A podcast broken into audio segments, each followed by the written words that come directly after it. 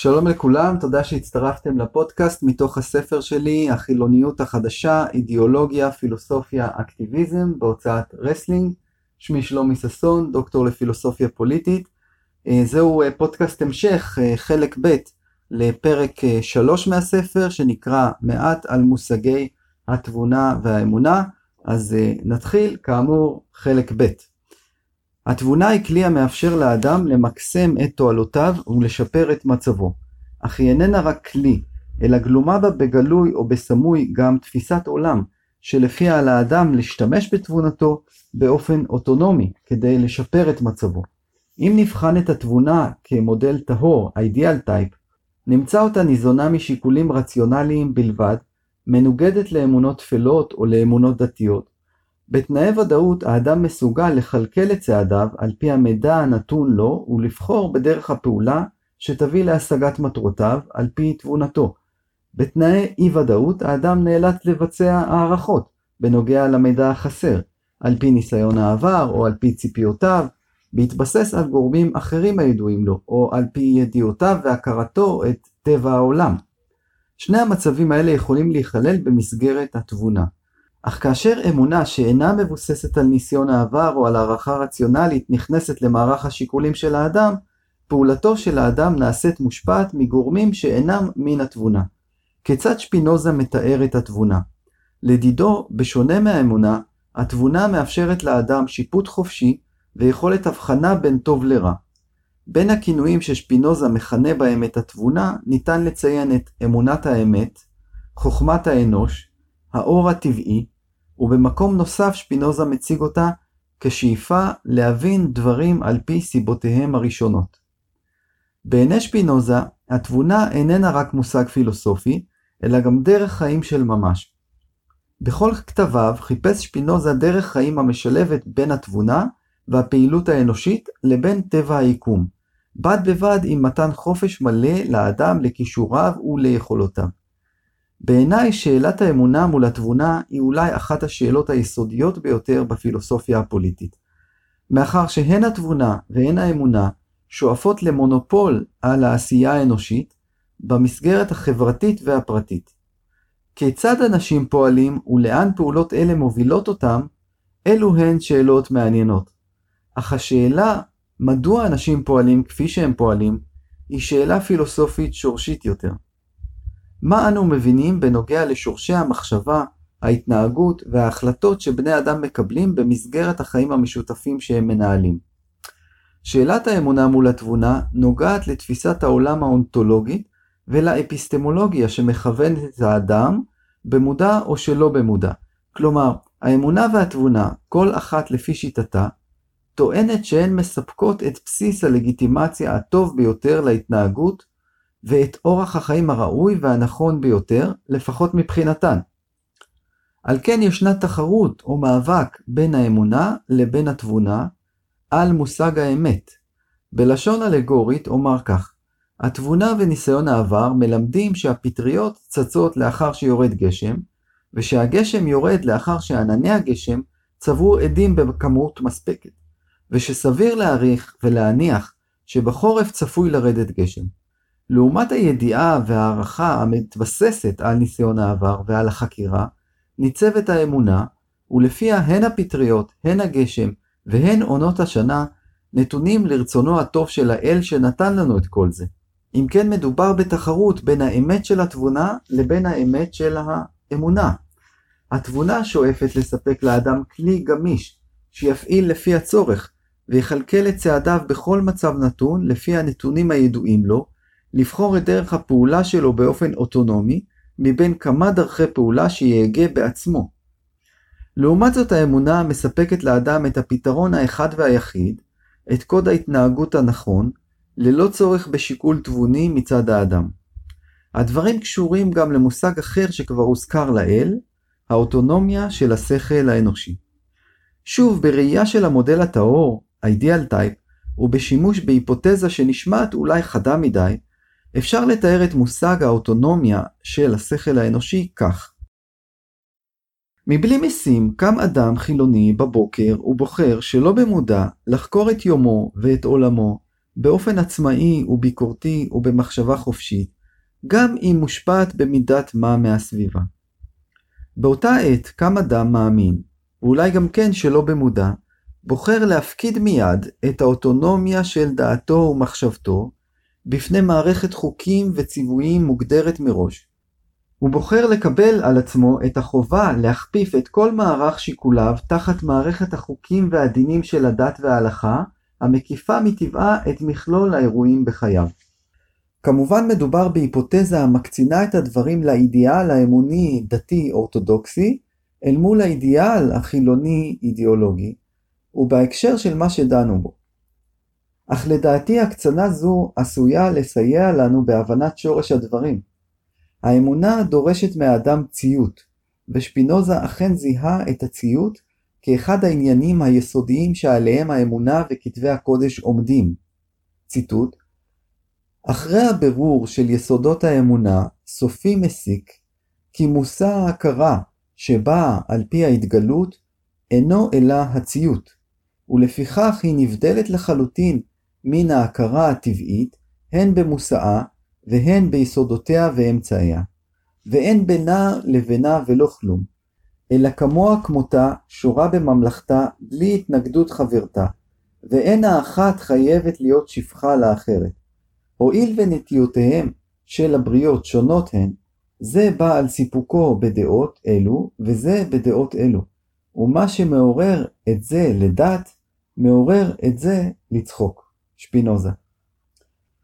האדם נדרש לציית לציוויים האלוהיים שקיבל במסגרת ההתגלות האלוהית, בלי לפקפק בהם או לערער עליהם. לא רק אי הציות, אלא גם הטלת ספק בקיום האל נחשבת לחטא. האמונה והתבונה מספקות כלים שונים, שלמעשה נועדו, או מתיימרים, להשיג את אותו הדבר, את החיים הטובים. האמונה מספקת מערך מוגמר של אורח חיים נכון וטוב שיש לקיימו בצייתנות ובכניעה, ואילו התבונה מספקת כלי לניהול אורח חיים בדרך של עשה זאת בעצמך. שאלת האמונה מול התבונה היא במובן כלשהו השאלה השורשית והבסיסית ביותר במחשבה המדינית, מכיוון שהיא נוגעת לשתי אונתולוגיות שונות. הערה 22, כאמור האונתולוגיה היא תורת היש, העוסקת בשאלת הקיים במציאות. האחת תפיסה אונתולוגית בנוגע לקיום האל וקדושת כתבי הקודש וציוויי הדת כגורמים שמבנים את הסדר החברתי והמדיני הראוי. ואילו האחרת מייצגת תפיסה אונתולוגית בסיסית שמביאה עימה גישה אוטונומית, שלפיה האדם נמצא במרכז ולא האל, והאדם מכלכל את צעדיו על פי צו תבונתו, על פי העדפותיו ושאיפותיו, במסגרת המדינית המשותפת שכונן אגב כריתת ברית, מעשית או היפותטית, עם שאר בני האדם. סוגיה זו זוכה להתייחסותו של שפינוזה גם בכתבים אחרים שלו. הספק של שפינוזה בקיום האלו בטבעו מובא גם במאמר על תיקון השכל. דרך קביעת התבונה ככלי הראוי לחקירה, ציטוט, עלינו לחקור בהקדם האפשרי ובהתאם לתבונה אם קיים איזה יש שהוא סיבת כל הדברים ומהו יש זה. סוף ציטוט שפינוזה. אמירה נוספת שניתן ללמוד מציטוט קצר זה היא שלתפיסתו של שפינוזה האמונה אינה קריטריון בקביעה אם ישנו אל ומהו טבעו. האמונה אינה מוכיחה את קיומו והיא אינה תקפה לשם חקירת טבעו. ניתן לומר שמעצם מהותה של האמונה היא מאשרת אפריורית את קיום האל, ועל כן אינה מאפשרת חקירה או הטלת ספק בעצם קיומו, ולשם משימה מעין זו נחוצה לנו התבונה. התייחסות מעניינת של שפינוזה למושג האמונה מופיעה דווקא בהערת שוליים בספרו מאמר קצר על אלוהים, האדם ואושרו, ובה שפינוזה עומד גם על הפער שבין אמונה לבין ידיעה. ציטוט האמונה היא שכנוע חזק מתוך טעמים שעל ידם אני בטוח בשכלי שהדבר הוא באמת וגם מחוץ לשכלי, כמו שאני בטוח בו בשכלי.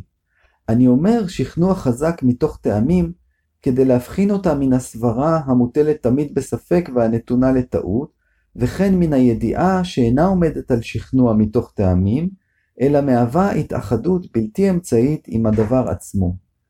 כמו כי היא יכולה לומר לי רק מה צריך להיות הדבר ולא מהו באמת, שהרי אם לא כן, לא היה הבדל בינה לבין הידיעה.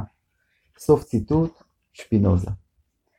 אם כן, על פי שפינוזה, האמונה היא שכנוע כה חזק, שמסוגל לתת למאמין תחושה של ידיעה ממש, או נכון יותר, כמו ידיעה ממש, עד שהוא כבר לא רק מאמין שדבר מסוים הוא קיים או אמת, אלא הוא חש שהוא ממש יודע שאותו דבר הוא קיים ואמת. הגדרה דומה של הדת ניתן למצוא גם אצל קליפורד גירץ. ציטוט מערכת סמלים שפעולתה טובעת בבני אדם הלכי רוח ומוטיבציות עזים, מעמיקי חדור ומאריכי ימים, באמצעות ניסוח והשקפות בדבר סדר עולם כללי, והלבשתן של השקפות אלו בלבוש עובדתי כל כך, עד כי הלכי הרוח והמוטיבציות נראים תואמים את הממשות במיוחד. סוף ציטוט מגירץ. ליאו שטראוס נדרש גם כן לפער בין האמונה לידיעה. להגדרתו, מטרתו של הפילוסוף היא להחליף אמונה בידיעה, ולחקור את ההוויה כדי להגיע לידיעה המרבית האפשרית על הכוליות. חקירה זו של ההוויה נעשית באמצעות התבונה ככלי שיכול לקדם את האדם לקראת הידיעה. בהקשרים אלו מדובר לא רק על אמונה דתית, אלא על אמונות ודעות בכלל. שפינוזה רואה את הידיעה ככלי של התבונה, ושתיהן מובילות את האדם למצב הווייתי שונה. ציטוט ברם, ככל שאני צובר ידיעה מדעית על גופי ועל נפשי, ככל שאני הולך וסוגר, אם אפשר לומר כך, על עצמי, מכל נקודות המבט הסיבתיות הנוגעות לעניין, הרי אני מכשיר בזה את הקרקע להכרה מן הסוג השלישי. סוף ציטוט יובל. מובן שלאמונה ולדת כמוסד ישנן פונקציות נוספות בחיי המאמינים. חוקרים שונים התייחסו אל הדת כחלק מתהליך שעובר על האדם בשל הצורך שלו להקנות משמעות לחיים. האמונה משמשת לשם התמודדות עם הפחד מחוסר משמעות, ובשל כך הדת מגנה על המאמין ועל הקהילה שלו מפני האפשרות שהחיים חסרי משמעות או תכלית כלשהי. במובן זה האקזיסטנציאליזם מבקש להציב מראה ולהצביע על רעיון המשמעות הקוסמית לקיום כרעיון נפסד ביסודו וכאשליה שאף אם היא טבעית לחברה האנושית, היא עדיין אשלייתית.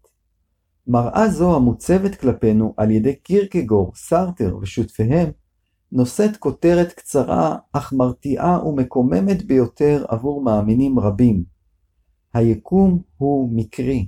גישות נוספות כלפי החילון והאמונה הדתית הוצגו על ידי חלק מהאבות המייסדים של הסוציולוגיה, מרקס, ובר, גאורג זימל ודורקהיים. כמובן ישנם הבדלים בתפיסה של ארבעתם את האתוס החילוני ואת יחסו לדת. לא ניכנס כאן לעומק הגותם. נאמר רק בקצרה שמרקס שאף לביטול הדת וראה אותה כמיותרת בעולם סוציאליסטי. ובר היה מסויג הרבה יותר ועסק בשאלה של ביטול תחושת הקסם שהדת מספקת לאדם בעולם החילוני. זימל התמקד בהפרדה שבין תוכן לצורה בעולם הדתי, ואילו דורקהיים עסק בסדר החברתי שהדת מספקת למאמין, ושאל כיצד סדר זה מושג בחברה שהיא מודרנית ותעשייתית. לשיטתו של דורקהיים, הדת בעלת מאפיין חברתי חזק, ויצירת המאפיין החברתי הזה מתרחשת בין השאר באמצעות הריטואל ובאמצעות הייצוגים הקולקטיביים של הדת. לדידו, כל הרעיון של הדת נועד ליצור ולשמר תפיסה של זהות והשתייכות. על פי גישתו, הפונקציה החברתית של הדת כה חזקה, שכאשר מאמין דתי מתפלל או עובד את אלוהיו, למעשה הוא אינו אלא סוגד ועובד את הקהילה שאליה הוא משתייך. נחזור ונתמקד בתבונה מול אמונה. שפינוזה מבחין בין ההתפעלויות שהוא רואה כשעבוד ובין התבונה שהיא כמעין סגולה של אנשים החופשיים מאמונה. כלומר שפינוזה יוצר מעין הקבלה בין הפער שבין שעבוד לחופש לפער שבין אמונה לתבונה. סוגיה זו מתבטאת הן בתורת המידות והן במאמר תיאולוגי מדיני, אך לא רק אצל שפינוזה. ציטוט הרעיון שהאיש הנמשך אחר התפעלויותיו הוא עבד, ואילו השומע בקול התבונה הוא בן חורין, אין זה כמובן רעיון מקורי של שפינוזה. אנו מוצאים אותו במפורש במחשבת יוון וגם בהגות אחרת, ואף אמנם אין שפינוזה מתיימר להיות אבי הרעיון. סוף ציטוט, רוט. שפינוזה מספק לנו מעין סולם שיאפשר להיחלץ מהשעבוד הטרגי הזה באמצעות ההבנה והחיים על פי התבונה, לא כחיים חסרי אמוציות, אלא כחיים שהאמוציות בהם הן פעילות ולא סבילות. תפיסה מעין זו היא שמביאה ארגונים חילוניים שונים לזהות את עצמם עם החופש והחירות כבר בשמם. הערת שוליים 13 הערת שוליים 23, לדוגמה עמותת חופש, ארגון ישראל חופשית, או קריית יובל חופשית, ואחרים.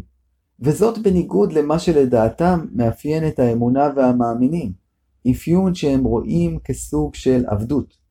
חוקרים שונים קשרו בין מקור הקונפליקט, בין התבונה לאמונה היהודו-נוצרית, ובין אמונה זו והמדע, או בין נקודת המבט הקופרניקאית על היקום, לבין המסורות האמוניות דתיות. אל לנו לבלבל בין טענה פילוסופית זו לבין העובדה שישנם ותמיד יהיו אנשי אמונה ודת בקרב גדולי המדענים. טענה זו אינה שוללת את האפשרות הזאת, אלא רק מציגה ניתוח שלפיו העשייה המדעית, הספקנית והחקרנית היא עשייה שבבסיסה עומדת חילוניות. חישבו על כך, האם האמונה והדת מכוונות את האדם לחקור ולהטיל ספק באמת? או שמא האמירה שלהן היא, בסופו של דבר, כזה ראה וקדש.